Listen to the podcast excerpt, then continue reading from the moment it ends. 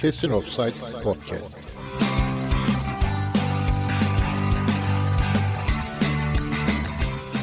Kesin Offside Podcast'in 39. bölümüne hoş geldiniz. Ben Behçet Üstün. Ben Serdar Başar. Ben Serhat Umut Aydın. İletişim adreslerimizle başlayayım. kesinoffsite.gmail.com e-posta adresi, et kesinoffsite Twitter adresi. Bugünkü konularımız e, yoğun ve uzun diyebiliriz. Özellikle Ergenekon e, davasının gerekçeli kararı açıklandı. Orada Fenerbahçe'yi ve şike kumpasıyla yakından ilgilendiren bölümler var. Onu yoğun bir şekilde konuşacağız. Ancak önce e, kadın voleybol milli takımımızın büyük başarısıyla başlayacağız. E, ikinci bölümümüzde dediğim gibi Ergenekon davasının gerekçeli kararı ve bunun şike kumpası üzerindeki etkileri işte kısaca hatırlayacağız. 3 Temmuz için bir program yapmıştık ama bugün davayla ilgili bazı şeyleri hatırlayacağız.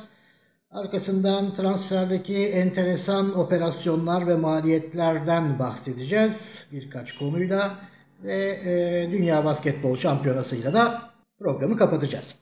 Bugünkü giriş tezahüratımız hiçbir yerden değil yani dışarılardan bir yerlerden değil. Dediğimiz gibi voleybol kadın milli takımımız çok büyük bir başarı elde etti. Onlar için hazırlanan ve artık şu hafta sonu özellikle hepimizin beynine yer etmiş olan jingle'la giriş yapıyoruz.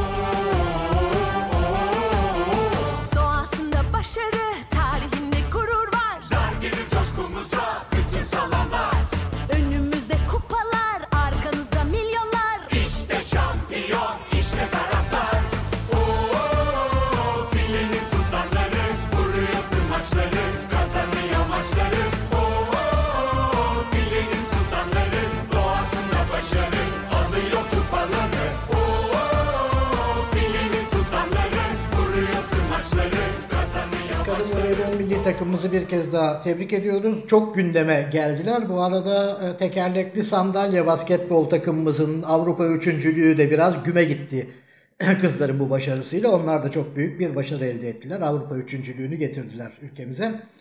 Voleybol milli takımının başarısı evet tesadüf değil yıllardır planlı programlı yapılan e, işlerin sonucunda zira son 5 Avrupa Şampiyonası'nda 4 kez son 4'e kaldı bu takım.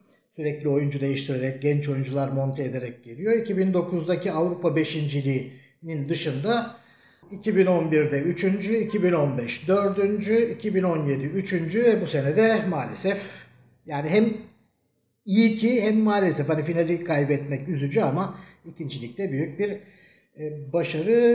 E, Şunu da hemen not alayım. 21 Temmuz tarihinde bundan birkaç ay önce de U16 kadın milli takımımızın oyuncuları İtalya'da namalup Avrupa şampiyonu oldular. Yani aşağıdan da e, son derece iyi oyuncular geliyor. Ee, Size sözü vermeden önce bir teşekkür de Ankara seyircisine edeceğim. Yani salonu doldurmaları, tezahüratları değil, Sırbistan Milli Marşı okunurken bir tek ıslık ve yuhalama duyulmadı o salondan. Saygılı bir şekilde rakibin Milli Marşı'nı dinlediler. İnşallah bu futbol seyircisine de örnek olur. Buyurun. Gerçekten e, kadın voleybol takımı göğsümüzü kabarttı. E, ben Türk kadının Türk erkeklerine göre çok daha önde olduğunu düşünüyorum. Hani bir dünya sıralaması yapılırsa hani erkekler ve kadınlar şey olarak hani Türk kadını gerçekten çok güçlü, çok başarılı yani gerçekten hani şey olarak mental olarak da çok güçlü e, olduğunu düşünüyorum. E, voleybola gelince e, tabii Fenerbahçe, Vakıfbank ve Eczacıbaşı gibi 3 tane hani büyük kulüp altyapılarına da çok önem veriyor ve alttan fabrika gibi bunlar e, voleybolcu yetiştiriyorlar. İşte Bu arada hemen itiraz edeyim. Üç büyük kulüp lafına hemen şerh koyuyorum. Fenerbahçe büyük kulüptür. Diğer ikisi bir tanesi müessesedir, birisi kamu kuruluşudur. Büyük, büyük oluşum, Ha, kulüp kulüp oluşum, değiller. oluşum e, Ha, diyeyim öyle o diyelim. zaman. E, oluşum diyeyim tamam. Haklısın yani sana şey veriyorum. E, bir büyük kulübümüz ve diğer iki e, organizasyon, oluşum Türk voleyboluna gerçekten çok büyük katkı sağlıyorlar yıllardan beri. Son dönemde Fenerbahçeli e, Fenerbahçe'ye dönersek Fenerbahçeli kaptanların milli takımlardaki başarısı da ayrıca bizim göğsümüzü kabarttırıyor. İşte Emre'den sonra kadın milli takımının da kaptanı gerçekten heykeli dikilecek kadın Eda inanılmaz bir kaptanlık yaptı. inanılmaz katkı verdi. Gerçekten 32 yaşında yani şarap gittikçe daha da iyi oynuyor. Büyük bir liderlik yapıyor. Şey e, Naz'ın geri dönüşü beni çok memnun etti. Hani soru işareti vardı. Fenerbahçe'nin iyi bir transferi ama bu şey voleybola ara vermişti. Nasıl dönecek falan derken e, Fenerbahçe'nin pasör pro- e, problemini tamamıyla yerli oyuncuyla şey yap, kapatmasını sağlayacak. Yani bütün oyuncular çok iyiydi tabii. İşte Simge e, bahsediyoruz. Hepsi e, çok iyi. Çok iyi bir genç nesil geliyor. Ya keşke e, şampiyon olabilseydik. Ama işte birazcık da e, Tecrübe. tecrübe tecrübe faktörü. E, işte Sırbistan'ın koçu ki Fenerbahçe e, koçu aynı zamanda Terzic. E, o son kısımları çok e, iyi yönetti bence. Ee, yine onların e, smaçörlerinden Mihailovic, e, Eczacıbaşı'nın iki e, oyuncusu Boşkovic, Sırbistan'ın önde gelen oyuncuları. Yani bu da hani hem Türkiye'deki altyapının dışında bizim işte bu üç büyük oluşum bir büyük takımımızdaki oyuncular da Avrupa'nın en iyi oyuncuları neredeyse. Bu sene herhalde Final Four'da yine bu e, üç takımımız en iddialı takımlardan biri olacaklar. Avrupa'nın Büyük- değil dünyanın da diyebiliriz. Dünyanın Koreli var, Kübalı ya var. gerçekten artık yani pek e, Ruslar da eskisi gibi. O Gamovalı falan devirler bitti anlaşılan. Bu arada yabancı oyunculardan bahsetmişken Guiletti'nin bir de bu konuyla ilgili söylediklerini de aktarayım. Hani futboldaki şu yabancı muhabbetini zırt pırt gündeme getiren milli takım hocası ve onunla aynı mantıktaki kulüp yöneticileri de duysun. Guiletti şunu söylüyor voleyboldaki yabancılar için tabii ama yani sporun her dalını uyarlayabilirsiniz. Yerli oyuncular büyük takıma gidince kariyer hedefini noktalamış oluyor. Yabancı sınırı koymazsanız ayrıca Türk oyuncular değerli oluyor. Daha fazla para vermek zorunda kalıyoruz. Yani değerli derken o anlamda söylüyor. Kendilerini geliştirmek için de hiçbir nedenleri kalmıyor.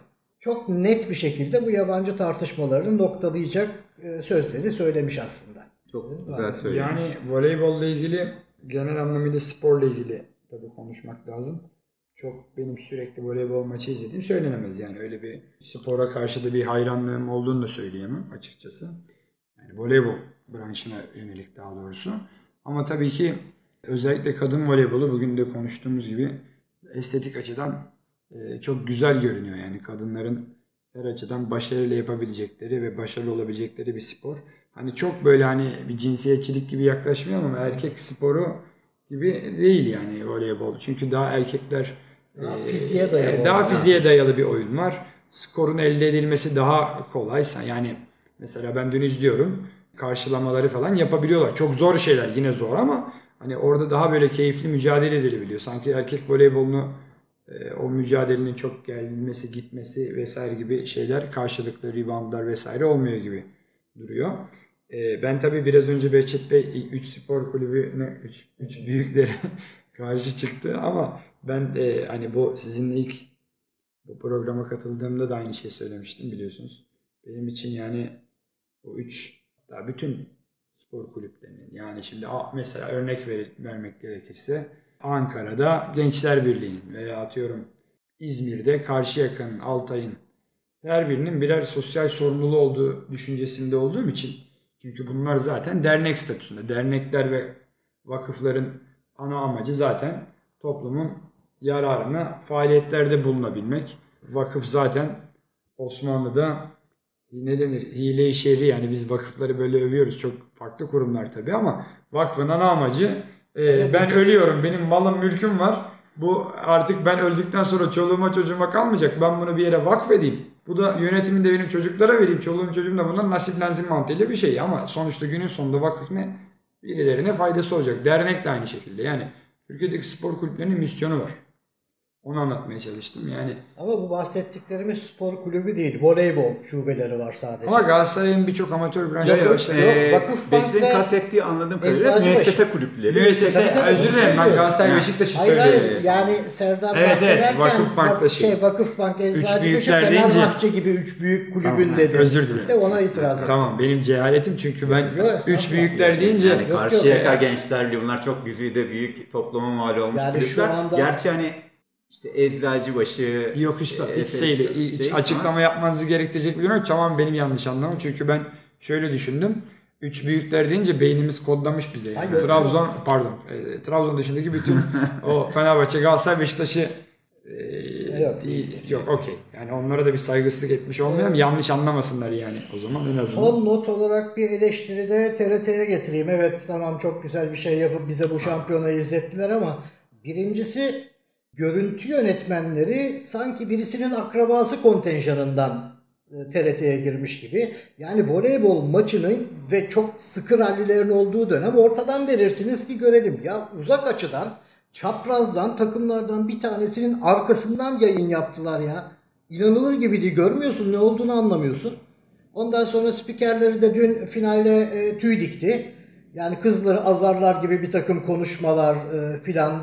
Ondan sonra çevirmeye çalıştılar bittikten sonra canımız ciğerimiz havasında ama korkunç tepki aldılar zaten. Ayıp ya. Hakikaten koskoca devlet kurumunun bunları yapması hakikaten ayıp.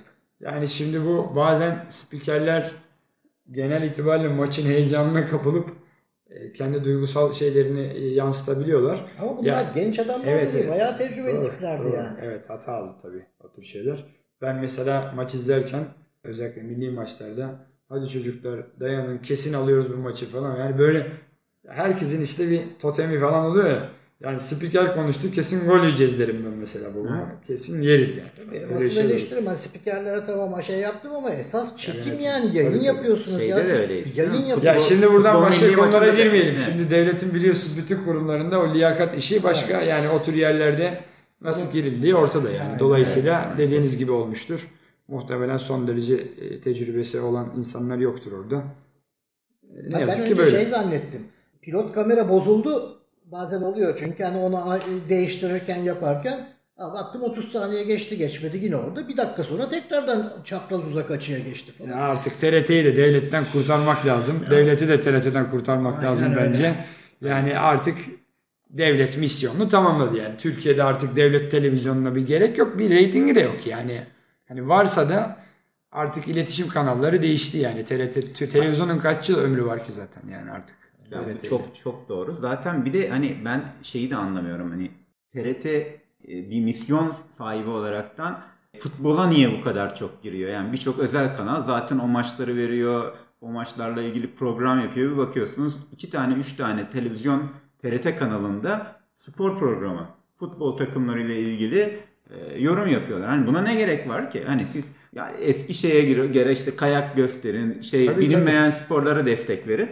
Yani bir anlamı olsun. Niye böyle bir şey yapıyorlar? O da anlaşılır gibi değil. Bu arada e, voleybolla ilgili bölümü kapatmak üzereyiz sanırım anladığım kadarıyla.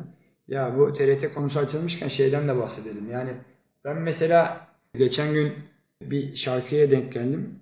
E, Naim Süleymanoğlu'nun filmi çekiliyormuş. Onunla ilgili bir e, şarkı yapılmış. Şimdi işte vizyona girecekmiş yanlış hatırlamıyorsam Ekim sonuna doğru. Türkiye radyo televizyonlarında biz hep şeyi izlerdik. E, farklı spor müsabakalarını izlerdik. Sporcuları tanırdık. Ne bileyim mesela Yaşar Doğan'ın belgeselini falan izliyordum ben mesela. Yani Yaşar Doğan'ı benim babam belki izlememiştir. Yani hani adamın hayatını izliyorduk. Türkiye'de başka sporlar vardı falan. Spor müsabakaları belki hala var ama eski şeyi yok popülaritesi. Mesela Naim Süleymanoğlu filminin fragmanını izledim. Çok da duygulandım açıkçası. Çünkü e, bizim çocukluğum, benim çocukluk kahramanıydı yani o adam. Böyle biz oturup izlerdik işte hepimiz. Siz de zaten o zamanlar hatırlıyorsunuz. Hatta onun böyle bir ağzından böyle saçlarına doğru nefesini Evet, yapardı. Ben çocukken hiç unutmuyorum şey yapardık. Böyle süpürge vardı evde ama nasıl süpürge? Tel Ha. süpürge değil de böyle evleri böyle e, tam adını bilmiyorum şimdi Türkçe'de ifade edemedim. Şey Ha, çok ne denir ya böyle gırgır gibi Gırgır. ama büyük gırgır yani. O gırgırın böyle bir sopası vardı. Ben onu alırdım.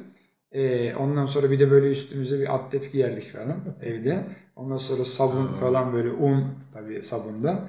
Öyle onu böyle mizansen yapıp televizyonun karşısına geçip ben şeyi e, koparmayı çok sevmezdim. Silkime hareketlerini falan yapıyorduk. O şey hareketini de yapardım. Orada fragmanda bir çocuğa o hareketin aynısını yaptırmışlar. Sanki böyle küçüklüğüm gibi falan. Yani neyi anlatmaya çalışıyorum? O zamanki sporcuların hepsinin bir şeyi vardı. Yani Naim Süleymanoğlu mesela Türkiye'nin yetiştirdiği tartışmasız en büyük sporcu Naim Süleymanoğlu'dur. Yani kim ne derse desin en Yani başarılısı. Şöyle diyelim yani en başarılı Türk sporcudur ama yetiştirdiği kısmı biraz soru Ya işareti. Bu Yetiştirme kısmında ayrı. Bulgaristan'dan geldi Ama sonuçta da. orası da has Türk toprağı yani sonuç itibariyle öyle bakmak lazım ama yetiştiği medeniyet e, belli bir sene Türkiye'den tabii uzak kaldı. Yani spor kültürü anlamında. Spor kültürü açısından başka bir onlar şey tabii. tabii Doğu Bloğu ülkesi kültürüyle yetiştiler. Çok başarılı oldular. Türkiye'de doğsaydı Naim ne olurdu onu bilmiyorum tabii ama, Ama e, sonra o kültürü Türkiye'ye de getirdi. Naim'den sonra Halil Mutlu işte oldu Halil vesaire. Mutlu vesaire. Tabii, çok- ya bir anda Türkiye'de halter sporu en önde gelen hani güreşten çok daha başarılı ama olmaya halen başladı. kırılamıyor rekoru. Yani Naim Türkiye'de ya ben Naim yenilmez bir adamdı yani. Onun zamanında bir de bir Yunan rakibi vardı e, adamın Evet, adını unuttum evet. şimdi. Ya o çocuk da çok başarılı sporcuydu. Onun şanssızlığı Naim'le Evet aynı ya, döneme denk geldi. Hakikaten onunla aynı döneme denk geldi adam. Ve burada cenazesinde Allah rahmet eylesin analım onu da. Naim'i cenazesinde tabutunu öptü o Yunan sporcu. Yani bir sporcu bu demektir işte. Evet, yani aynen. dolayısıyla yani e, spora bakış açım bu olduğu için Evet. voleybolcularla da aşırı gurur duyduk tabii. Evet. İkincilik de çok büyük başarı ama biz neden hiç şampiyon olamıyoruz Yani, yani. e, Bunu gerçekten çok üzücü. Yani 13-11 öndeyiz ve işte Evet, bir dramatik. takım hatalarla 15-13 ama yine tebrik ediyoruz. Tebrik ediyoruz. İnşallah Tebrik ediyoruz yani. Çok büyük başarı yine de. da olur. Bir de bugün şeyi düşündüm ben mesela. iki sayıyla şampiyonluğu kaybediyorsun. Kupanın bir sapı senin aslında yani ama onu alamayınca işte sporda öyle bir şey var. Yapamamış oluyorsun. Tebrik ederiz herkese. Evet kısa bir ara vereceğiz. Ardından Ergenekon gerekçeli kararı ve bunun Kuşike'de kumpas davası üzerindeki etkilerini konuşacağız.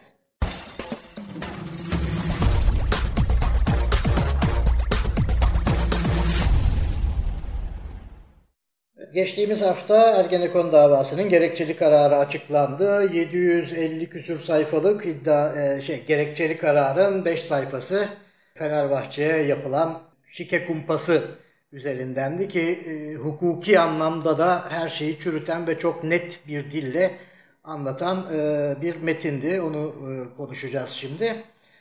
Bu arada geçen hafta bir de Fatih Terim'e 4 maçlık bir ceza verildi. Ee, cezadan çok açıklama saati 19.05 tartışılır, konuşulur hale geldi ki bu Ergenekon gerekçeli kararından fazla konuşuldu. İşte Türkiye'de Fenerli medya mı, Galatasaraylı medya mı ne olduğunu da çok net bir şekilde gösteriyor. İşin komiği de Galatasaray çok alınganlık gösterdi işte bu saatte bizim kararı açıkladınız diye. Bu da ciddi bir kibir göstergesi. Zira o saatte açıklanan Fatih Terim'in aldığı ceza değildi. Profesyonel Disiplin Kurulu kararıydı. Kararda Malatya Spor, Fenerbahçe, Kayseri Spor, Konya Spor, Beşiktaş, Rize Spor, Giresun Spor, Adana Spor, Karagümrük, Eskişehir, Bursa, Erzurum, Akhisar, Balıkesir, Uşak, Karabük, Kastamonu, Bodrum, Çorum, Pendik, Şanlıurfa, Gümüşhane, Ahmet, Artvin Opa, Of, Erok, Halide Edip Adıvar Spor, Karacabey, Yeşilyurt, Bayrampaşa, Modafen, Muğla, Nevşehir, Muş gibi Galatasaray'ın dışında 34 kulüp daha vardı. Yani 19.05 değil de 19.06'da olsa bunlardan başka birine denk gelecekti. O mu hurra diyecekti. Yani Yalnız orada böyle şimdi garip garip olaylar. e, 19.07'de de e, bu Futbol Federasyonu'nun açıklamasında plaj futbol ligi ile ilgili bir açıklama vardı. Ben çok alındım oradan. Niye Şimdi plaj- siz gidin kumda oynayın demek istiyorlar. yani biz bir subliminal mesaj mı var çözmek lazım. Ben tabii e, söz sırası bana gelecek konuşayım. Ben çok Bu muyum? konuyla ilgili şey Evet, bu, bu 1905 olayıyla ilgili ben net bir kasıt olduğunu düşünüyorum bu arada. Yani Galatasaray aleyhine veya lehine diye değil ama orada bir kasıt var. Bunun ana planında, arka planında ne olduğunu bilmiyorum ama günün sonunda ben olayları değerlendirirken hep aynı şeyi söylüyorum. Bu işin kime yaradığına bakarak değerlendiriyorum. Yani bu iş kime yarıyor? Veya ne oluyor yani ya da amaçları ne? Şimdi bu iş bir kere Galatasaray, bunu Galatasaraylar yaptı da demiyorum. Yanlış anlaşılmasın dinleyenler ama. Bu iş günün sonunda Galatasaray camiasını kenetledi. Zaten hani bu tür camialar ki Galatasaray, Fatih Terim özellikle bu tür bazı algı durumlarını iyi yönetiyor ve kendine rakibi olmasa bile bir rakip üretiyor. O rakibin esnasında camianın bütününü kenetliyor. Bir nevi aslında bir, bir management yapıyor. Yani tamamen süreçle ilgili bir strateji geliştiriyor. O strateji esnasında da e, bütün taşlarını e, oynatmaya başlıyor. Yani bu hani e, devletler de böyledir yani. Devletler de mesela hiç düşmanı yokken bir düşman yaratırlar olmasa bile ki oradaki o aidiyet, üniterlik vesaire oluşsun diye. Bunu ben tamamen buna benzetiyorum ama bu olayı Fatih Terim yaptı demiyorum. Şimdi bu olay bence net bir şekilde orada isterse 40 kulüp yazsın. Aynı şekilde çevirelim Fenerbahçe tarafından bakalım. 1907'de Fener, saat 19.07'de Fenerbahçe'nin içinde bulunduğu bir ceza açıklanıyor olsa hatta içinde Galatasaray dahi olsa beni rahatsız ederdi. Yani Galatasaraylıları bu anlamda rahatsız etmesi normal.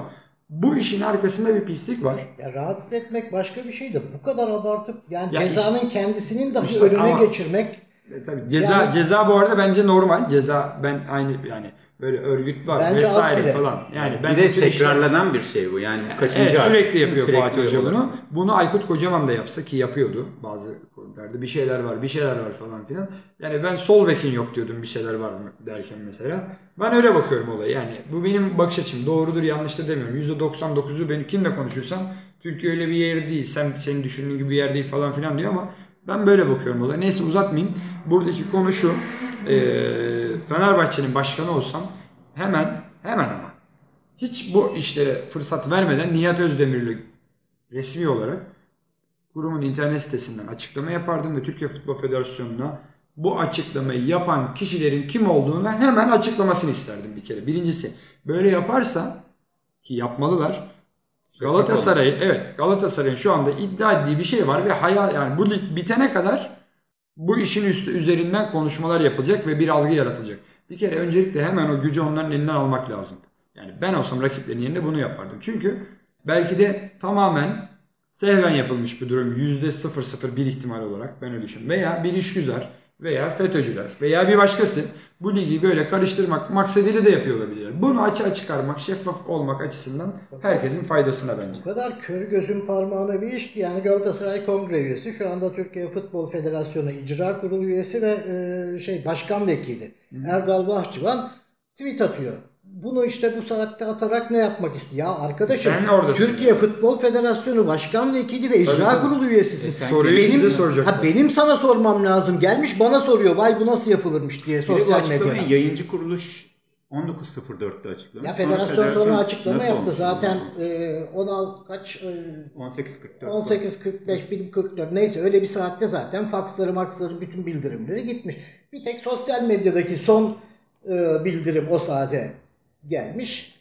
Ama üstad yani şimdi gerçekçi olmak lazım. Ya o çok böyle 19 ama hadi onu geçtik. Ümit Davalı'ya 19.500 TL ceza verilmiş. Yani kesin net bir orada provokasyon var. Öyle Bu mi? provokasyonu yapan kişi kimse bunu ortaya çıkarmak Fenerbahçe'nin daha büyük boynunun borcu. Çünkü çok net bir şekilde karşıda konsolide olan, bu şeyin üstünde konsolide olan bir yapı var. Ve zaten hep böyle oluyor. Yani sene başında böyle bir mağduriyet algısı yaratılıyor. Ki mağdur Türk milletinde herkesin ilgisini çeker. Yani bu mağduriyet algısını elinden alması lazımdı bu. Belki Galatasaray, bakın bilmiyorum. Belki Fenerli yapıyor. Belki Galatasaraylı yapıyor. Belki FETÖ'cüler yapıyor. Ama bunu yapan kesinlikle iyi niyetli değil. Yani. Ve Fenerbahçe'nin işine yarayan bir şey Bir şey yok zaten. Yani düşünün Fenerbahçe böyle bir şey aptal mı? Türkiye Futbol Federasyonu Başkanı Fenerbahçeli. Bir Fenerbahçeli gidecek bu konuşma yapacak. Yani Hayır, bunlara çocuk güler. Zaten işte sonuçta tuzağa biz de düşüyoruz. Şu anda hani Ergenekon esas daha da önemli Tabii olan daha bir karar Otobüs çıkmışken kurşunlandı ya. 5 dakikadır bu konuyu yine bizde ister Tabii istemez tabii. Otobüs kurşunlandı. Onu konuşulmadı bu kadar Türkiye. onlar. Ya diyorum ya şu gerekçeli karar konuşulmuyor. Hiçbir yerde yok. Ana akım medyada, şurada burada hiçbir yerde yok yani. Medya, biraz önce söylediniz ya Fenerbahçeli. Bence Türkiye'deki medya o sırada kim güçlüyse, Türkiye'deki sistem açısından kim güçlüyse yani vurdum kırdımcı onun peşi sıra gidiyor yani. Şu anda Fatih Terim'in dönemi. Neyse gelelim şu Ergenekon'un gerekçeli kararında bizi Sizi ilgilendiren maddelere. Bayağı bir şey var oralarda. Ee, hani kısa kısa bazı pasajlarını e, aktaracağım. Gerekçeli kararın linkini de bölüm notlarına koyacağım. Hani tamamını okumak isteyen belki bütün Ergenekon'la ilgili konuyu okumak isteyen varsa e, oradan indirebilir. Şimdi çok önemli kısımlar şunlar. E, 9-10-2015 gün ve 2014-147 neyse bu numaraları geçeyim. Sayı ile Aziz Yıldırım ve Olgun Peker'in örgüt kurma ve yönetme ve tüm sanıkların şike suçlamalarından beraatlerine karar verilmiştir. Yani o diğer da mahkeme kararına atıfta bulunuyor bozulan karara. İddianamede 6222 sayılı yasanın yürürlük tarihi öncesi şike eylemleri nitelikli dolandırıcılık olarak vasıflandırılırken Profesör Doktor İzzet Özgenç'in mütalasında belirttiği üzere ortadaki ödülü kapmak için yarışan müsabıklardan birinin şike yaparak maç kazanması sonucu ödülü alamayan aleyhine şike yapılmış takımın maddi kaybının olacağı, dolayısıyla dolandırılmış olacağı üzerinde durularak yasa öncesi eylemlerin bu kalıba oturtulduğu anlaşılmaktadır. Ancak bu ikinci ihtimalde dahi gerekçe değişerek onamanın yanlışlığı ortadadır. Yani mahkeme kararlarını da burada e, alenen e, mahkum ediyor e, bu gerekçeli karar. Şey dosya numaraları falan var falan filan tarihi öncesindeki eylemle bu tarihten sonraki eylemler arasında dosyaya yansıyan delillerin kalite ve kantitesinde bir farklılık yoktur. Yani ilk verilen karar ve ikincisinin arasında hiçbir fark yokken verilmiş kararlar. Ee, şöyle tamamını okumayayım çok yorucu olabilir. Dolayısıyla yasanın yürürlüğünden önceki eylemlerle ilişkin verilmiş olan beraat kararının, bakın Fenerbahçe'nin bunda beraati aldığı e, mahkeme kararını da eleştiriyor burada. Beraat kararının gerekçesini delil yetersizliğinden şeklinde değiştirmek dosyadaki gerçeklerle açık bir çelişkidir. Bu gerekçe değişikliği iyi niyetli değildir. Yani beraatın normalde şikenin olmaması üzerinden verilmesi gerekirken delil yetersizliği şeklinde zorlayarak değiştirildiği Yani aslında diyor ki şike, suçu- şike vardır da Ha. leke vardır ama Aynen, bunu de, delillendiremiyoruz İşte gibilerden. Değil mi? Bu gerekçeli Evet. kararın en önemli noktası belki de o. Yani üzerinize atılacak olan o çamurun da gerekçelerini açıklamışlar, izah etmişler. Ee, işte dinleme kararlarının hiçbir yasal dayanaklarının olmadığına dair e, bir bölümler var. Dosyadaki tapeler bir an için yasal delil kabul edilse bile içeriklerine değişik anlamlar yüklenebilecek bazı telefon görüşmelerine dayanılmıştır. Yani doğru dahi olsa diyor adam ki bunu çok şey yapıyorlar. Yani tamam beraat ettiniz ama o tapeler yok mu diye Trabzonlular, Galatasaraylılar özellikle çok çok şey yapar. Burada da diyor ki içeriklerine farklı anlamlar yüklenilebilecek konuşmalar ki bunların da tamamı yayınlanmadı zaten. Aziz Yıldırım mahkeme esnasında bunu istemişti. Tamamını getirin dinleyelim diye bağlamından kopartılmış e, bir takım cümleler üzerinden yapılmış ve bunlar üzerinden gitmiştir diyor e, bu karar. Bu, bu yollarla elde edilen delillerin ceza yargılamasında kullanılabilmesi için sanık huzurunda ve kamuya açık bir yargılama sırasında tartışma olanağının sağlanması gerektiği başka bir anlatımla sanığa elde edilen delillere itiraz etmesi için yeterli ve gerekli imkanların tanınması. Ee, bu kararın çıkmasından sonra Fenerbahçe Kulübü e, bir duyuru, yayınladı. Bunu da e, linkini şeye koyarım. Bölüm notlarımıza. Trabzon hemen arkasından hop diye atladı. Ee, yok işte kupa bizim, şampiyonluk bizim, şunu yaptınız, bunu yaptınız falan filan diye. Şimdi gelelim bakalım Trabzon. Bu şeyle e, Ergenekon kararıyla ilgili söyleyeceğim bir şey var mı senin? Yok, hayır. ha. Ergenekon Şimdi kararıyla bu e, kupa yine de bizim diye e, inatla şey yapan Trabzon yani birazcık artık ondan çıkıp o dava süreçlerine e, ve sonrasına dönüyoruz. Hatırlatmalar yapacağız. E, Trabzonspor 3 Temmuz sürecinde Emniyet Müdürlüğü'nün avukatlığını yapan ve bu dava kapsamında polis tarafından şimdi yani aranan e, avukat Halil İbrahim Koca'ya 900 bin Türk lirası o dönem için. Aynı dönemde yine emniyetin avukatları arasında yer alan ve yine aranan Ali Çelik'e 250 bin lira ödeme yapıyor. Bunlar iddia değil, bunlar doğrudan Trabzonspor Kulübü'nün mahkemeye kendi sunduğu belgelerdeki rakamlar. Yani hem emniyet bu davayı açıyor, Trabzon'da sanıklardan bir tanesi aslında iddianamenin içindeki o dönemde Ee, ve aynı emniyetin avukatlarına Trabzon 1 milyonun üzerinde ödeme yapıyor. Halil İbrahim Koca Trabzonspor Kulübü Başkanı Sadri Şener ve As Başkan Nevzat Şakar'ın da avukatı emniyetle birlikte. Aynı zamanda e, Ali Çelik'in Hukuk Bürosu Adalet'in internet sitesinde çözüm ortakları diye bir bölüm var. Ortaklar işte falan hukuk bürosu, filan hukuk bürosu. Onlardan bir tanesinin kurucusu Halil İbrahim Koca yine. Aynı isme dönüyoruz, geliyoruz. Ayrıca şike operasyonunu yapan Emniyet Müdürü Nazmi Ardıç ve davanın savcısı Mehmet Berk Emniyet Genel Müdürlüğü'nün sözleşmeli avukatı olan Halil İbrahim Koca'nın ismini Trabzon'a öneren kişiler. Yani hala buna kumpas değil e, diyenlerin e, hani vicdani sorunları yoksa akıl sağlıklarından şüphe ediyorum. Bu garip bir şey. Buradan da zaten Nevzat e, şeyin Şener ve Şakar'ın niye hemen o dönemde serbest kaldıkları hani onlar da içeri bir alındılar ama hemen ertesi gün bırakıldılar. Ortaya çıkıyor işte yani kimle kimlerin ne ilişkileri olduğu. İşte UEFA Tahkim Kurulu üyesi olan o dönemde Levent Bıçakçı'ya 1 milyon lira yine Trabzon'dan ödeme yapılıyor. Daha da ilginci Türkiye Futbol Federasyonu Hukuk Kurulu Başkanı İlhan Helvacı'nın kardeşi Galatasaray'ın eski yöneticisi Mehmet Helvacı'ya da 386 bin liralık bir avukatlık ödemesi yapıyor Trabzonspor. Bunların da linklerini bırakacağım. Bu konuyla ilgili iki tane de ses kaydı e, dinleteceğim şimdi. Onları dinleyelim sonra devam edeceğiz.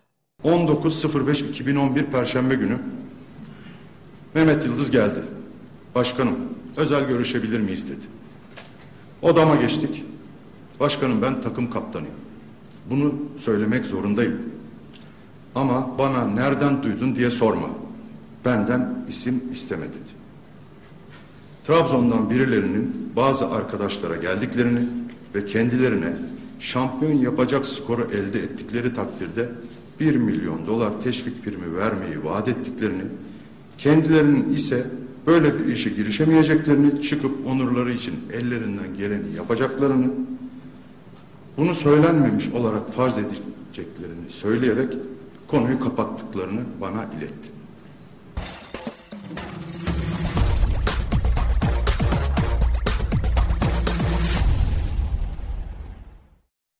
Galatasaray'ın tabii ki nasıldı o? Fenerbahçe'nin şampiyon olmasını istemem. O yüzden Eskişehir formasıyla bu golü atmak istemedim demedim mi? Dedim. Dedin. Ben gol atmak istemedim. Seninle ilgili en şey şu. Yani en e, kritik ve tedirgin olan cümle bu. Ben de bunu konuştum zaten o zaman. Tamam. Ben bunu söyledim. 2012'de bunu televizyonda konuştum. Evet. Ama sen böyle bir şey söyledin. Peki Evet. bu sence mantıklı mı yani? Yok. Değil. Ama ben Sadece- dürüstlüğümü dile getiriyorum. konu seninle ilgili bu. Tam ne dedin bir daha söyle. Yok. Bir tane pozisyon oldu son dakika. Hani ben öyle bir şey yapsam. Hangi maç? Fener? Eski, Eskişehir Trabzon maçı. Eskişehir Trabzon maçında maçı. diyor ki Ben oradan pozisyonda ceza yiyorum. Teşvik golden atmak ceza yiyorum. istemedim. Çünkü Fenerbahçe'nin Gol atmak istemedim değil.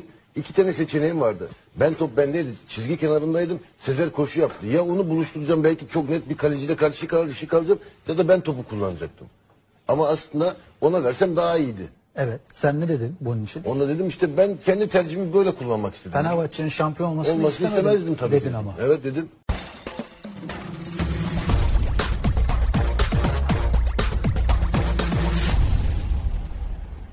Evet ilk dinlediğimiz kayıt Mecnun Otlu Yakmaz'ın Sivas Spor Başkanı Mecnun Ot Yakmaz'ın e, kongredeki açıklamaları. İkincisi de Ümit Kara'nın bir televizyon programındaki e, söyledikleri, anlattıkları. Bu kumpas iddiası ve e, itiraflar çok uzun zamandır mevcut. Şike davası sürecinde Türkiye Futbol Federasyonu Etik Kurulu Başkanı olarak görev yapan ve FETÖ soruşturması kapsamında istifa eden Etik Kurulu eski başkanı Oğuz Atalay 11 Ağustos 2016 tarihinde bir açıklama yapıyor. Açıklaması şöyle. Şike yoktu. O bir kumpas davasıydı. O iddianameden şike çıkmaz. Polis fezlekesiyle Fenerbahçe aleyhine rapor çıksın diye baskı yapıldı. Süreç şöyle oldu. 3 Temmuz operasyonu yapıldı. Tüm bilgiler emniyet ve yargıda. Federasyon yönetiminden bize polis fezlekesi geldi. Etik kurul olarak biz dedik ki savunma almadan rapor hazırlayamayız. Bu kez Türkiye Futbol Federasyonu yönetiminden bize denildi ki bize bir rapor hazırlamanız lazım gecikmeden. Şimdiki bu polis fezlekesiyle raporu hazırlayın, kanaat bildirin, iddianame aleniyet kazanınca savunmaları alır nihai kararı bildiririz. Hangi Türkiye Futbol Federasyonu yöneticisinden bu talebin geldiği sorusuna da görüşmelerin üstünden çok geçti onu hatırlayamıyorum gibi bir kaytarma cevabı e, veriyor. E, burada insanın aklına Fenerbahçe'nin şike yapmadığına dair yüzde birlik ihtimal bile yok mu sorusuna cevap veren Futbol Federasyonu yöneticileri geliyor. Sürecin başından itibaren bakarsanız, hani son derece samimi olarak söylemek istiyorum. Bakın sürecin başından beri. Siyaset suçlu, cemaat suçlu, Polis suçlu, savcı suçlu, TFF suçlu, KAS suçlu, UEFA suçlu, FIFA suçlu, medya suçlu. Mehmet Ali Aydın, Sayın Mehmet Ali Aydınlar suçlu. Şenez Erzik suçlu. Lütfü Arıboğan suçlu. İlhan Elbacı suçlu. Şimdi yeni Ebru Köksal suçlu. Ya bu olacak şey değil. Bu hani ünlü fıkradaki deyimi hatırlatıyor. Ya hırsızın hiçbir suçu yok. Evet bu az önce dinlediğimizde Lütfi Arıboğan'dı. O mu suçlu bu mu suçlu diye saydıklarının hemen hemen tamamının suçlu olduğu da bugün ortaya çıkmış durumda. Yani bu baskıları etik kurulunda kimlerin yaptığı, o mu suçlu bu mu suçlu diye e, suçluları koruyan açıklamalar yaptığına göre ya benim için bu baskıları hangi federasyon yöneticilerinin yaptığı da çok şaşırtıcı değil. Serdar sana lafı vermeden yine aynı bu Galatasaray bağlantısıyla ilgili bir ses kaydı daha var. Onu da dinletelim. O gün federasyonun hukuk kurulunda 10 tane avukat vardı. Bunlardan 8 tanesi istifa ederek Galatasaray Kulübü'nde çalışmaya başladılar. Başkan vekili Sayın Lütfü Arıban'dı. O da Galatasaray vekiline, Galatasaray Kulübü'ne CEO oldu. Ebru Hanım vardı. O da gitti Galatasaray Kulübü'nde iş buldu. Ya şimdi bunları basit tesadüfle izah edebilecek miyiz? Evet o dönemin hukuk kurulunun e, ve diğer üst düzey federasyon görevlilerinin e, daha sonraki kariyerlerine ne şekilde devam ettiklerini çoğumuz biliyoruz ama onu unutanlar için Şekip Mosturoğlu'nun sesinden e, dinlemiş olduk. E, sözü şimdi diğer e, partnerlerime vermeden önce bir tane de hatırlatmamız olacak. Ben buradan çok iddialı bir laf ediyorum. Ben uygular, uygulamalarımla şayet Fenerbahçe'ye bir zarar verdiysem bu zararı şahsen tazmin etmeye hazırım. Bedeli ne olursa olsun. Evet, Mehmet Ali Aydınlar da Mehmet Ali Birand'ın programında bu sözleri söylemiş idi. Ee, artık her şey de ortaya çıktığına göre sözünü tutacağını düşünüyoruz. Yani herhalde sözünün eri bir insandır. Yani herhalde yani şimdi e, biliyorsunuz o dönemde Fenerbahçe'nin değeri Avrupa'nın önde gelen e, büyük kulüpleriyle mukayese edilir, edilir vaziyetteydi. İşte bir dergide gördüm 382 milyon dolarmış hani Fenerbahçe'nin o zamanki değeri. E, yani şimdi yani bir miktar işte arttı hani 150 milyon dolar falan deniyor yine. Bir ara 1 milyar lira Evet. falan çıktı diye biliyorum. Tabii tabii tabii. Borsa, Oralara borsa da değeri. çıkmıştır. Şimdi e, demek ki hani bu farkı o zaman hani değer kaybettiğine göre o bu değeri eklesin Fenerbahçe'ye. O kadar kaybetmiş. Yani onu bekliyoruz kendisinden. Hani 46 milyon euro falan diyorlar. O hani bunun yanında çekirdek parası gibi kalır herhalde Fenerbahçe'nin. Fenerbahçelilerin bak 2011'den bu yana bütün Abi o 45'i İnsanların- versin ben razıyım. Gerisini federasyondan şuradan buradan tazmin edeceğim. Ama hepsini kendi vereceğim demişti bir kere. yani o bakımdan e, kendisinden hani bekliyoruz. Biz diğerlerinden şey yapmasın. E, o hani kendisi diğerlerinden alacaksa alsın yani. Biz kendi şeyini e, sözünü Yani tutsun. bunca belgeye, karara, e, delile rağmen hala şey diyen var mesela Aziz Yıldırım'la işte diğer yöneticiler e, konuşmaların yani tapeleri kabul ettiler. Yahu arkadaşım kabul etti. Doğru kabul etti ama işte cümleyi sadece o kadarını aldığınız zaman adamı soruyorlar bu konuşmalar senin mi diye. Evet benim ama tamamı bu değil getirin hepsini dinleyelim diyor. Ve FETÖ'nün polisi hepsini getirip dinletmiyor. Sadece cımbızlanmış 3 tane. Adamın kabul ettiği ses senin mi değil mi? Evet benim. Ama konuşma o değil. Yani konuşmanın tamamı o değil. Bir de şey var bu sürekli onu söylüyorlar. Yani insan aptal olması lazım. Fenerbahçe için şike yaptıysam yaptım gibi bir laf Ha, etti ya evet, böyle evet. adam kinayeli bir şekilde. Yani adam itiraf etti falan diyenler var. Şimdi bu şike olayı eee, bu sıra Galatasaraylı arkadaşlarım böyle makas açılmasın diye Fener'i kolluyorlar falan filan gibi garip laflar ediyor. O makas çok önce açılmıştı. Fenerbahçe aldı başını böyle gidiyordu yani. Ve bunun temeli 2000'li yıllarda atıldı. 2000'li yılında statla falan. Herkes Fenerbahçe'yi takip etti ondan sonra. Zaten Fenerbahçe Türkiye'deki sporun kurumsallaşması anlamında Aziz Yıldırım'ın başarısı tartışılmaz. Zaten tarihte ona o şeyi verecek. Ya orada pardon sözünüzü unutmayın da şunu da söylemek lazım. Yani bu geriye düşme de Galatasaraylıların çok büyük bir hatasıdır. Ya siz UEFA şampiyonu olmuşsunuz. Tabii tabii. Ardından Süper Kupa şampiyonu olmuşsunuz. Bütün herkes sizinle orada topuklayıp gitmeniz Onu gerekiyor. çeviremediler. Çeviremediler. Başarıyı Bunu şey için başarıya arkadan Aziz Yıldırım'ın e, işte bu amatör sporlar, stat vesaire hamleleriyle bir anda geri düştüler oradaki ataletleri yüzünden. Bunu kaldıramadılar. 3 Temmuz kumpası da yardımlarına yetişti. Yani ben Galatasaray Düzenleyicisi onlar değilse bile Tabii, yapıştılar tabii, onun yapıştılar. peşine. Yani o çok etik olmadı doğru. Şimdi eee, o biraz şeyden kaynaklanıyor. Yani Galatasaray çok başarılı oldu. Yani ben çocukluğumuzu hatırlıyorum. Yani bizim eee, li, çocukluk değil de lise zamanı yani lisenin son zamanlarıydı. Eee bizde büyük bir motivasyon yarattı bu. Bir an önce artık toparlanalım çünkü Fenerbahçe yani son 80 yılın en büyük camiası tartışmasız. Başarılı an, başarı anlamında da.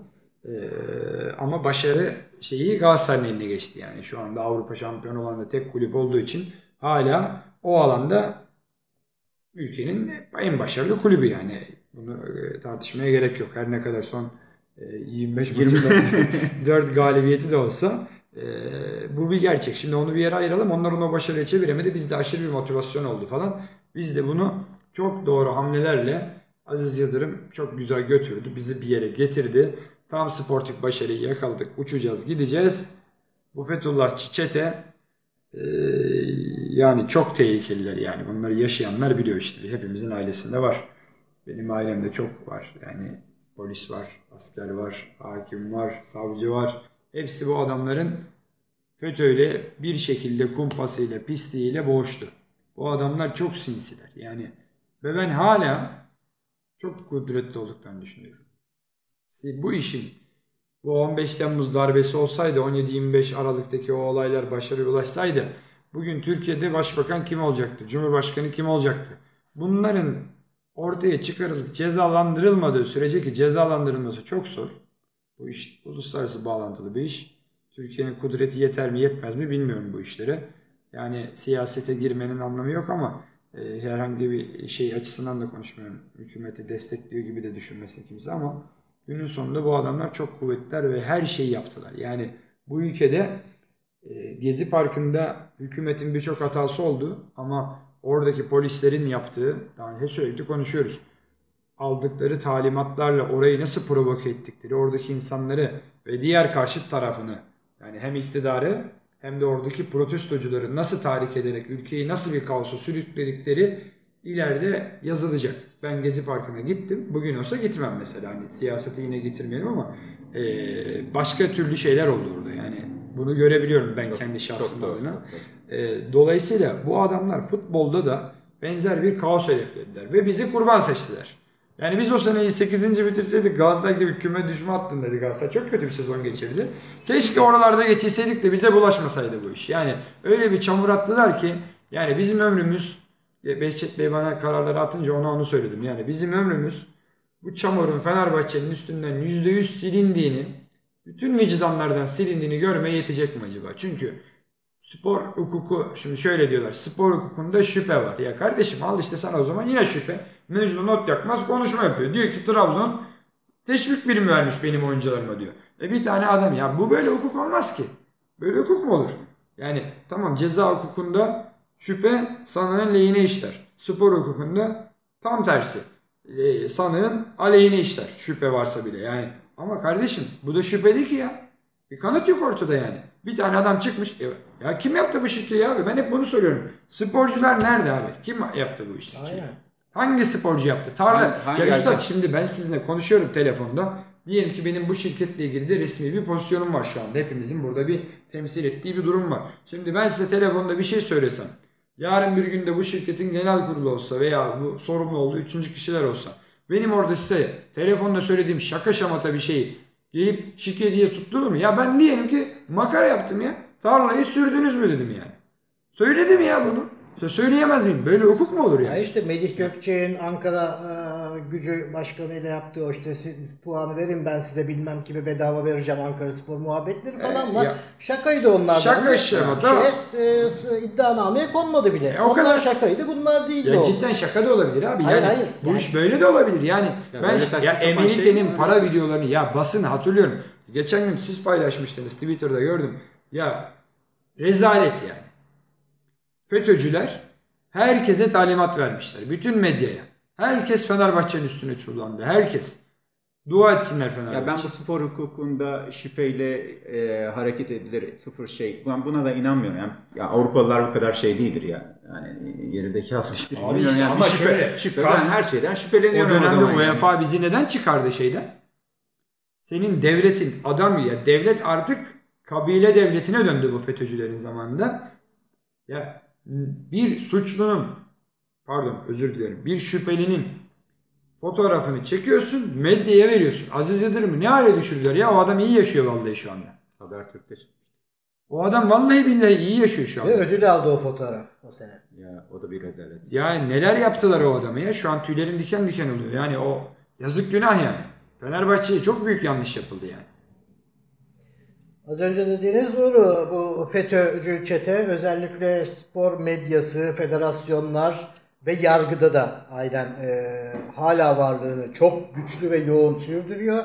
Bunun en güçlü delili de buyur Serdar'cığım şu arkadaşın Vallahi yani söylediklerini anlat. e, şimdi şike kumpası polislerinden AK değil böyle bir şey yap. Verin Eğer- abi ismini Ahmet, Ahmet Kalender. Kalender. Verin ismini. Eğer kendisini onlardan ayırmazsa onun da sonu farklı olmayacaktır. Yok Sözleriyle başı var. Ali Koç'u Ali Koç'a sesleniyorum. Biz Fenerbahçe'yi yargılamadık. Şikecileri yargıladık. Eğer kendisini onlardan hala şikecilerden ayırmazsa diyor. Düşünebiliyor musunuz? Fethullah Gülen için de diyor ki hala bir terör örgütü lideri değildir diyor. Ya bu adamlar çok güçlüler abi. Ya hala işte bu adamlar böyle burada konuşabiliyorlar. Hem, yani. hem tehdit var hem de bir itiraf var. Yani sen kimsin sen? Şimdi Polis bak, yani mahkemede terörist bunlar abi. Bir de yargıladık diyor. Yargıladık diyor. Yani mahkemede sanık ki sen. bak mahkemede sanıkken Fenerbahçe kulübü başkanını doğrudan tehdit edebilecek bir cesareti bulabiliyorsa bu adam dediğim gibi yargıda da falan da da her tarafta Tabii FETÖ çok- hala Abi, çok net. Fenerbahçe var. başkanı kim ki bunun yanında? Affedersiniz yani Fenerbahçe başkanı çok kudretli falan filan ama Deniz Kuvvetleri Komutanı'na 15 Temmuz öncesi gidiyorlar diyorlar ki bunlar hep medyada konuşuldu. Gizli saklı şeyler değil yani. Kimseden de bir korkum yok. Onlardan hiç korkmuyorum. Bu ülkenin en büyük belası bu adamlar. Tarih. Aynen. Türkiye Cumhuriyeti'nin yaşadığı en büyük tehditti bu adamlar yani. Bunları bugün bu durumda olmasını Cenab-ı Allah bize nasip etti. Ben çok mutluyum. Ya ben ağlayacaktım ya- yani. Artık hükümet hükümet bunların arkasından gidiyorlarmış ki ben şu anda Cumhurbaşkanı için normal muhalif bir muhalifi olarak muhaliflerin genel düşüncesinden farklı düşünüyorum. Yani 2011 senesinden bu kızlı erkekli hikayesinden beri aralarında bir husumet olduğu belli yani. Bu adam bu adamların ki milli görüşlerin zaten 28 Şubat'tan sonra bu adamlarla beraber olmadıklarını ben biliyorum. Çünkü milli görüşçüler asla Gülen cemaatiyle bir arada olacak gruplar değillerdi. 28 Şubat'ta bunlar mağduriyet yaşarken o e, o süreçler içerisinde e, Fethullah Gülen orduyla e, o- be- kol kola geziyordu. Yani bu işin temelleri çok çok çok önce de dayanıyor. çok, çok. E, buraya ne- neyi anlatmaya çalışıyorum? Bu adamlar Deniz Kuvvetleri Komutanı'na diyorlar ki ya paşam al bu liste birisi. Bunu anlatan da Ahmet Zeki Uçok diye bir savcı. Ondan duymuştum. Yanlış hatırlamıyorsam. O zaman bu 15 Temmuz çok şeydi ya. Buna liste veriyorlar. Paşam al.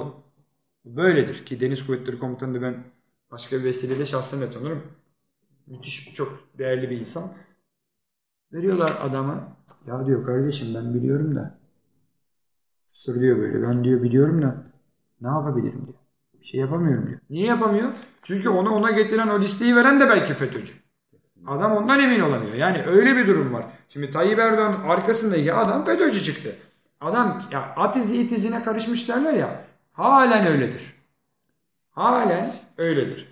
Hükümet belli ki belli pragmatik şeylerle ilgili bunları kullandı kendi menfaati doğrultusunda ama keser döndü, sap döndü, hukuku. Kimin kimi kullandığı da tartışılır Ya evet, bence orası da. Belki de onlar bunu Neyse kullandı. ben şeye esas karşı, yani karşıyım derken dediniz yani Fenerbahçe başkanı da yani deniz kuvvetleri yani daha devlet içindeki makam anlamında benim de tam tersi Şimdi deniz kuvvetleri, kara kuvvetleri bunlar çok rahat geçti adamlar.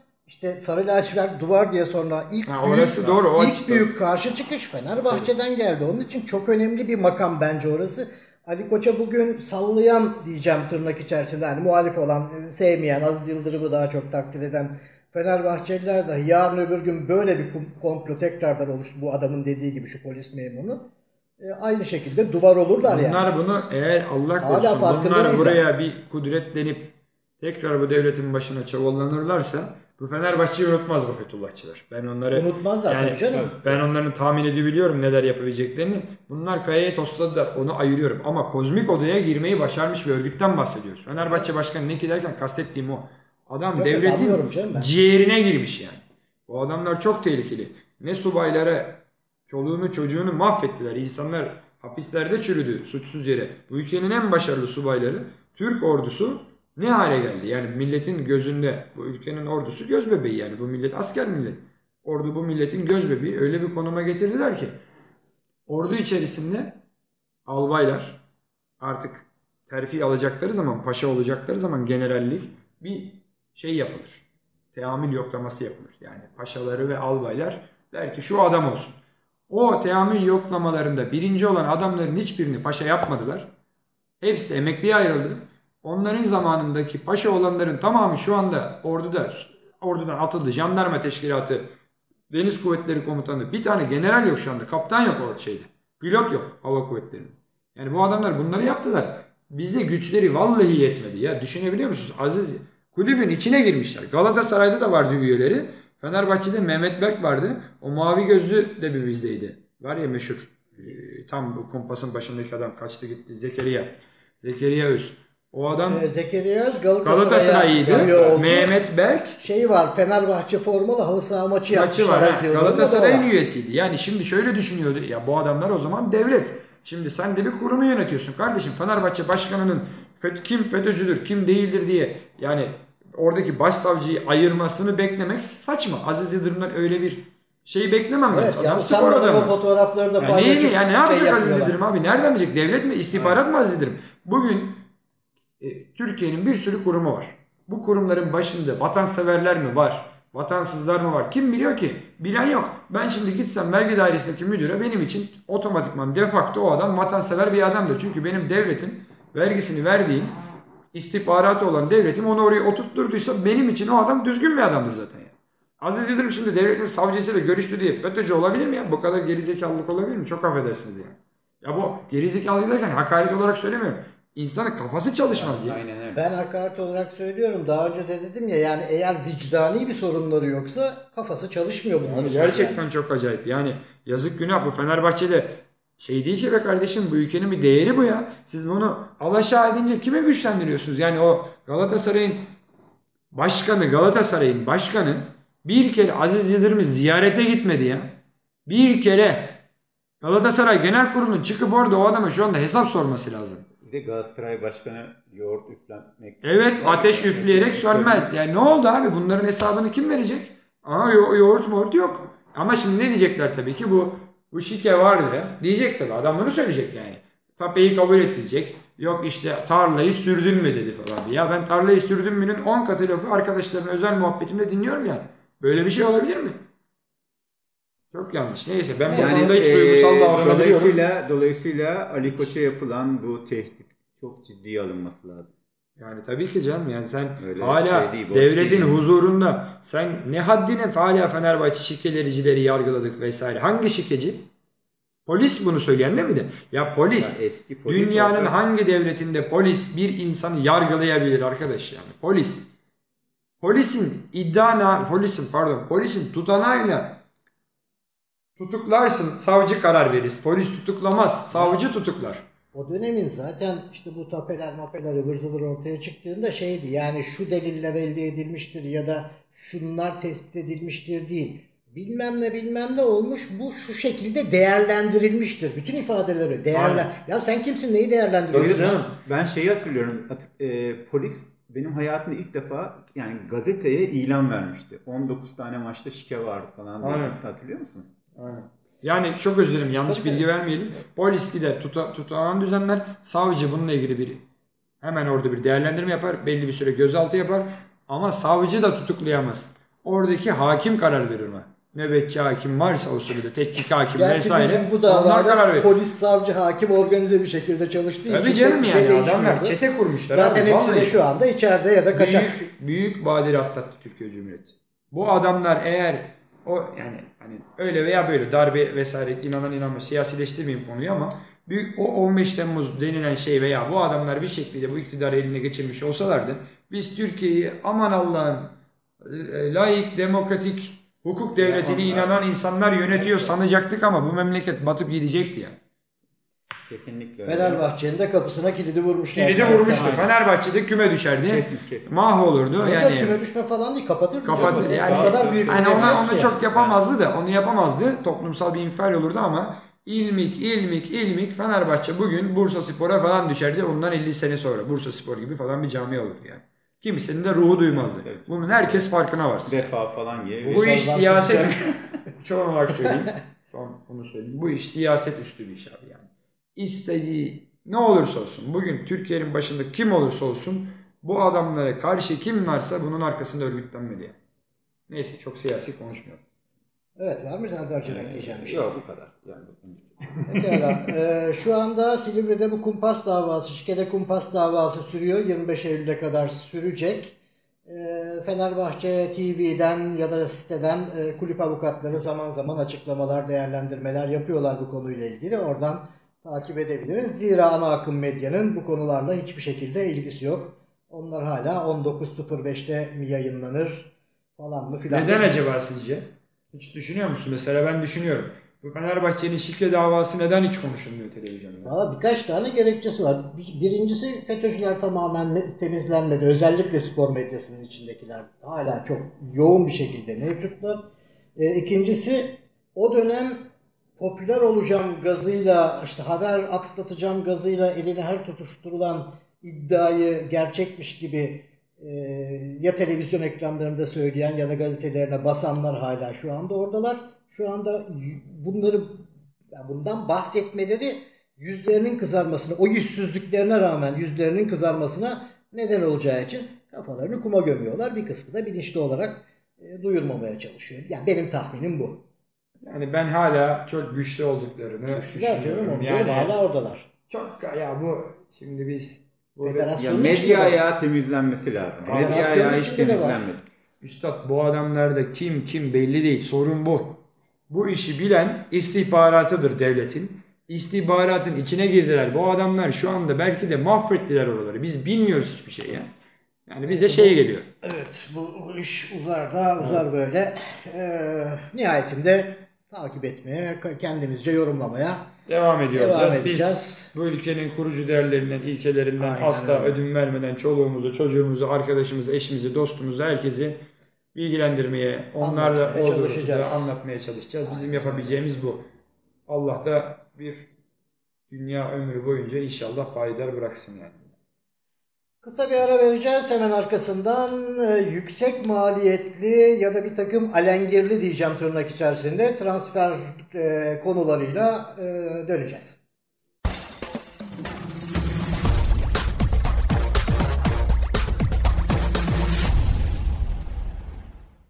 Evet geldik transferler konusuna. Geçen hafta işte çok yoğun konuştuğumuz yani uzun ya da sürdüğü için program çok değinemedik. Gerçi tam da transferi gerçekleşmemişti. Ee, geçen hafta programı biz- yaparken biz 2 Gustavo- Eylül'dü. işte Gustavo transferin olmuştu. son Bayağı günüydü. transfer haberi aldık ya geçen hafta. Evet, Gustavo oldu. Falcao daha henüz bitmemişti sanıyorum. Ee, evet. Ee, Yoksa bitmiş bitmişti, miydi? bitmişti da biz de yani şey, e, Konuya gelememiş. Ha, yani bitip bitmemesinden öte zaten e, açıklanmayan o gizli şartname evet sonradan sızdırıldı. E, işte ıvırı zıvırı falanı filanıyla 7-7,5 milyon euro yıllık garanti paraya geliyor. Evet, E, bunun artı menajer ödemesi var. Bir 4-5 en az menajer ücreti vardır. İşte bonusları var. E, ve her nasılsa bedelsiz olarak alındığı açıklandı ki bu konuyla ilgili de tartışmalar sürüyor. Ya orası çok enteresan tabii. Şimdi o transferin bu kadar uzun sürmesi, sürüncümede kalması Monaco'nun e, Falcao'dan belli bir transfer geliri beklemesine dayandırıldı hatırlarsanız. Bütün yaz işte Monaco 5 milyon euro istiyor, 4 milyon euro istiyor. Bu tip rakamlar konuşuldu. Sonra bir baktık ki Monaco transferin son günü e, bir şekilde e, Falcao'nun bedelsiz olarak Galatasaray'a transfer edilmesine razı oldu. Yani bir şekilde şeye geldiler herhalde. Çünkü hani transferde işte Falcao dünyanın parasını alıyor 7-7,5 milyon euro. Garanti para işte e, uç şeyler olursa daha fazlaya da gidecek de işte e, Mendes alıyor para, Ahmet Bulut ayrıca para alıyor, e, aracılar alıyor fakat bir türlü Monaco şey yapmıyor yani ben diyor Bu istemiyorum. arada hemen ufak bir saptama gireyim. Bu bahis konusu Monaco'da hani e, kara kaşına kara gözüne kimsenin öyle e, ücretsiz bir şeyler verecek kulüp değil. Bugün e, vardı sosyal medyada listesi. E, 2010-2019 arası e, Avrupa'nın 5 büyük liginde en çok yani oyuncu satışından en çok para kazanan kulüpler diye bir liste yapılmış. Listenin tepesinde 1 milyar dolarla e, ya da euroydu emin değilim ondan. e, Monaco var. Belki Yani- hani ben 1 milyar euro kazandım artık Galatasaray'dan da almayayım mı Abi dedi. ondan da Evet. bundan da bir dersen şey o paraları tabii ki. kazanamazsın.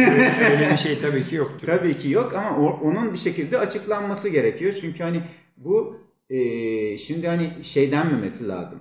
E, sizi ne ilgilendiriyor? Çünkü sonuçta Ne kulüpler birbirleriyle yarışıyorlar. Tabii, tabii, bu tabii. Herkes e, bir şey rekabet söz konusu. Aynen. Haksız rekabet olmaması gerekiyor. Çok doğru. E, keza buna benzer başka transferleri de oldu e, Galatasaray'ın. Bunlardan en enteresanı e, son saniye transferlerinden biri çok da fazla Taylan. konuşulmayan Taylan Antalyalı transferi. Taylan Antalyalı e, Gençler Birliği'nden Erzurum Spor'a e, iki sene evvel e, transfer olmuş e, genç bir futbolcu. E, Gençler Birliği diyor ki yani bu, bu futbolcuyu size veriyoruz. Siz bunu daha çok oynatma imkanına sahipsiniz. E, ama e, bir ikinci transferinden bugünlerde moda olan ikinci transferinden yüzde 40 pay e, almak hakkımız olsun diyor ve bu şekilde anlaşma imzalanıyor. Fakat e, gün geliyor işte e, Erzurumspor e, da bu çocuk çok başarılı oluyor ve e, transferde e, Taylan Antalyalı 2019 yılının en önemli e, transfer gündemi yaratan futbolcularından biri oluyor. E, 21 Haziran günü de e, Erzurumspor'un başkanı Hüseyin ne şöyle diyor. E, Taylan Antalyalı için e, 3 milyon euro bir transfer bedeli belirledik birçok kulüp kendisini yakından takip ediyor. İşte hem e, büyük kulüpler hem Anadolu kulüpler kendisini istiyor. Biz futbolcunun kariyerini düşünüyoruz ama kulübünü de düşünmesi lazım. Zaten kendisi de e, beyanat verdi. Kulübüme para kazandırmadan hiçbir kulübe gitmeyeceğim diye. Fakat e, bir şekilde e, transferin son günü bu beyanatlar hepsi e, geride kalıyor. E, Taylan Antalyalı e, 70 bin dolar karşılığındaki alacaklarına karşılık e, bonservisini eline alıyor ve free agent haline geliyor. Serbest futbolcu haline geliyor. E, Galatasaray'da tek alışılmadık e, bir şekilde e, ikinci lig futbolcusuna 4 milyon lira gibi astronomik bir imza parası veriyor. Ve e, Erzurumspor hiç para almamış gibi oluyor. Gençler Birliği %40 payını hiç almamış gibi oluyor. E, böyle bir enteresan bir durum e, söz konusu oluyor. Şimdi burada aslında nasıl olması gerekiyordu? Nasıl olması gerekiyordu? Transfer yani bürütlemek lazım şimdi 4 milyonu. 6 milyon 600 bin lira olsaydı %60'ı değil mi Erzurumspor'un olacak? 4 milyonu alacak. %40'da Gençler Birliği alması gerekiyordu. 2 milyon 600 yani burada e, böyle yapmakla 2 milyon 660 bin lira ucuza getirmiş oluyorlar e, şeyi transferi. O 2 milyon 660 bin lira O hesap öyle mi yapılıyor? Yani bu şekilde total, total rakamın Yani üzerinden %40'ını hesaplayıp yani o tarafa o, veriyor. ben gidiyor. bürütleyince zaten öyle oldu. Yani total rakam üzerinden e, %40'ı Bu arada tamam burada çok katakulli falan filan var. Yani federasyonun çözmesi gereken konular. ya Gençler Birliği de dava açmış zaten Ben şimdi. şeye takıldım. Erzurum Başkanı'nın işte 3 milyon euro mu dolar mı ne diyor? Yani do- euro diyor. Ya- 9 milyon lira. Şaka mı yapıyorsun? Biz Vedat Muriç'i kaça aldık ya? Taylan kim abi? Yok 3 milyonmuş 5 milyonmuş atletten. Kafayı mı yemiş? Yani e, kafayı mı yemiş bilmiyorum ama bedava vermeye razı olmuş. Ha o sonuçta. başka tamam orada bir şey var ama 3 Dün- milyon 3 milyon da. Ben şeyi dinledim. Murat Cavcı ve İlhan Bey'in oyunu. Ee, adam açıkça haklarını yendiğini iddia ediyor. Zaten hukuki süreci başlattık Başlatmış. diyorlar. Zaten o Yani gündeme getirmiş. Bu tür hülle olaylarını şimdi sadece Galatasaray'ı yine söylemeyelim. Biz de mesela şeyi kimi gönderdik bir yere? Salih Uçan. Salih Uçan'ı ya biz mesela şimdi şeyi kalecinin birine biz Aziz, Bolu Aziz Spor'a Bey gitmiş. Bolu Spor'a gitti. 1 milyon oldu falan. Ya filan. yani bunlar kesinlikle ya bu bu tür işler e, bir işin arkasına başka bir şeyi peçeleme işine Türk hukukunda ve dünyada muvaza denir. Evet. Yani bu işler muvazalı işler ve hukuken geçersiz işler. Bunların bu imza parası denilen hikayenin de bu arada net bir şekilde financial fair play içerisinde şey yapılması lazım. Adam şimdi diyor ki benim bonservisim var diyor 10 milyon euro. Sayılıyor mu bilmiyorum ama bonservis hesabı içerisinde sayılmadığını biliyorum. Şöyle oluyor. Ben 10 milyon euroyum bonservisim. Serdar Bey kulüp yöneticisi bana diyor ki Umut sen git diyor şey al. Al bonservisini 10 milyon euroyu ben sana veriyorum oğlum diyor. Alıyorum ben 10 milyon euroyu. Gidiyorum kendi kulübümden bonservisimi alıyorum. Siz bonservis ödememiş bana imza parası ödemiş oluyorsunuz. Ya böyle garip ben- bir iş var. yani bunun farklı bir versiyonu mesela Çakne'ye yapılan Çakne Brüj'e ya da Brügge'ye e, kiralanıyor biliyorsunuz. Hı hı. E, şey diyorlar 3 milyon 3, 3 milyon 350 bin euroya biz bunu kiralıyoruz size. Böylece bir bonservis geliri gibi kiralama geliri de sayıldığı için o finance Evet, fair'den düşürüyor. Ama maaşını biz ödeyeceğiz. Yani Evet, işte 2,5 milyon ya türlü türlü İşte şeyler böyle- var. Böyle bir şey yapıyorlar. Bunların tamamının ana ana olaya bakmak lazım burada yani. Bu Bunlara da Özün önceliği. tabii özü önceliği Yani bu olayın ülke aslı. içerisinde federasyonun uluslararası ortamda da UEFA'nın bu konulara e, Düzenlemesi düzenlemesi lazım. Yavaş lazım. yavaş olacak bunlar işte böyle Türk bunlar biz biz geliştireceğiz Geliştireceğiz. UEFA'yı. Yani biz bu işlerde trik olayları buldum ya. Bu etik açıdan doğru hareketler değil bunlar. Bunlar yapılıyorsa ama bunu Fransızlar da nasıl bu işe çanak tutuyor bunu bilmiyorum. Yani e, bana garip geliyor. Hiç de hoşuma gitmiyor. Musa Sow'u biz gönderdik 17 milyon euro mu ne aldık? Ertesi sene adam kiralık geldi. Yani giden geri geliyor. Ben anlamıyorum nasıl Tabii oluyor. canım benzer benzer Yanlış abi şey. bu işler. Kim olursa olsun yanlış yani. Yeter artık. Yani bu iş bu memlekette büyük bir ahlaki çöküntü var. Yani başarı için her şey mübah. Tabii adam da diyor ki kardeşim bu şeye benziyor. Adam SSK'sız işçi çalıştırıyor. Abi ben diyor enayi miyim diyor. Yanımdaki çalıştırmıyor diyor. E, yanımdakini çalıştırsa devlet ya da onu düzenleyici kurum kimse burada UEFA. UEFA gidip herkese bunu yapsa o zaman da adaleti sağlasa herkes de kanunu nizamı takip eder. Kimse de böyle hülle mülle uğraşmasın. Yani niye bunlar söz konusu oluyor bir de işte bazılarına uyguluyorsun, bazılarına uygulamıyorsun, bazılarına sıfır tolerans diyorsun, diğerine full Evet. tolerans diyorsun. Ama bunların dış, ha, ötesinde tekrar Falcao'ya döneceğim ben. Hakikaten yani çok iyi oyuncu. Belki bu sene ligde 25 gol 30 gol atar. Hatta atamazsa başarısızdır bence ayrı konu. Falcao Türkiye Ligi'nde 25 gol falan atamaz. Bu Galatasaray'ın oyun sisteminde atamaz. O zaman başarısız oluyor. Yani bilmiyorum siz totem mi yapıyorsunuz ama hayır şöyle Galatasaray'ın tekrar söylüyorum. Ayağı çizgiye basan oyuncusu yok. Abi tek başına atar. Ayağı çizgiye basan oyuncuları olsaydı atardı. O- Bir Onyekuru olsaydı, bir Rodriguez olsaydı şu anda Galatasaray'ın bütün oyuncuları içe kat ediyor. Evet. Bütün hepsi yani. Her şekilde Çok zor sistem. maliyet yalnız e, Çok pek yüksek. yük- şey yapılabilir bir maliyet değil. E, hele ki geçtiğimiz yıllardan biliyoruz sırf Galatasaray'da yani Türk kulüplerinin çoğunda olan sorun e, maaşların ödemeleri, gecikmeleri vesaireleri bir iki ay bunun ödemeci çok da yüksek taksitleri de çok yüksek olacak ister istemez şeyden. E, iki ay ödenmediği zaman ne olacak? üstüne gidecek. E, yani Falcao ayda 5 milyon, yılda 5 milyon euro, 5 milyon euro mu alıyor? e, şimdi bir de onun alacağı Burak 5 milyon Beş, artı yedi buçuğa gidiyor işte. şey 7,5 milyon euro. Yani falan. düşünebiliyor musunuz? E bunu şimdi o sen onu Muazzam aldın- para yani. 7,5 milyon euro 7,5 alan adam 10 gol atsın medya mahveder onu yani. Siz bunu aldığınız zaman e, işte geçen sene Galatasaray'ı sırtlayıp şampiyon yapan Belhanda ile Feguli ne diyecek? Tabii. Yani Doğru. Hemen zaten o konular konuşulmaya başladı zaten. Bu arada Gündeme bir şey geldi. söyleyeyim mi? Galatasaray özelinde bunlar şu anda çok konuşulmaz. Bakın görün. Falcao başarısız olsun. Yani temenni ediyormuşum gibi düşünme. İnşallah başarılı olsun adam kendisi. Sonuçta Türk sporuna katkı yapacak. O iyi olursa biz de yarın bir gün daha iyisini almak isteriz Aynen. yani. Dolayısıyla ama o adam başarılı olamazsa Fenerbahçe'deki durum gibi olmaz. Görürsünüz. bizde daha iyisi var bu arada. Bu arada Vedat Muriç koyun bugün dünyanın her takımına oynar adam. Öyle bir adam. Yani o, o şekilde gidiyor. İnşallah bozulmaz. İnşallah. İnşallah. Çok- Allah nazar. Yani Roma'da var işte adam yani. Edin Zeko'dan ne farkı var ki? Evet bu bölümü de bitirelim. Hatta tamamen bitirelim. Dünya Basketbol Şampiyonası'na hiç girmeyelim. Evet. Çok uzadı bugünkü evet. bölümümüz. Ee, sizlere biz şimdiden şimdilik veda edelim. Önümüzdeki hafta görüşmek üzere. Hoşçakalın. Hoşçakalın. Hoşçakalın. Herkese teşekkürler.